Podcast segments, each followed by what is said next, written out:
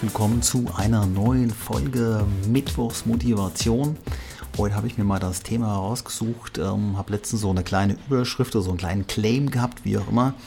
PowerPoint ist betreutes Lesen oder betreutes Lernen. Und ja, für, für eine Rede oder wenn ich auf der, wenn ich jetzt persönlich auf der Bühne stehe, ähm, lerne ich den Text auch gar nicht gerne komplett auswendig, sondern ich sage mir einfach, das muss irgendwie halt auch authentisch sein. Wenn ich anfange, irgendwie einen Text auswendig zu lernen, bin ich für mich nicht mehr authentisch sondern ich habe so grob eine Agenda im Kopf und der folge ich dann auch, um durchzustarten.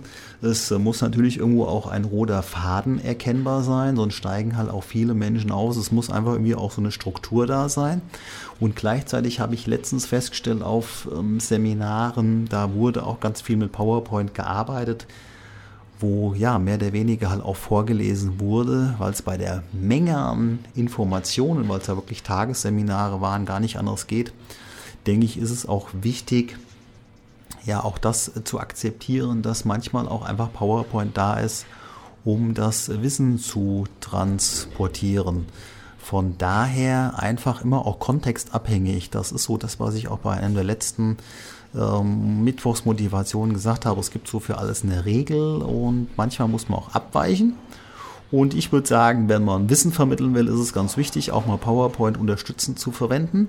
Und gleichzeitig, wenn ich eine Rede halte oder einen Vortrag oder ähm, ja, was auch immer, Comedy Kabarett, habe ich so eine grobe Struktur und kann auch immer wieder mal abweichen von dem. In diesem Sinne, roten Faden beibehalten und ähm, ja, authentisch sein, rausgehen und einfach machen. Vielen Dank fürs Zuhören, bis zum nächsten Mal und eine schöne Restwoche, schönen Tag, wo immer du bist, was immer du machst. Bis dahin, danke fürs Zuhören, fürs Reinschalten. Tschüss.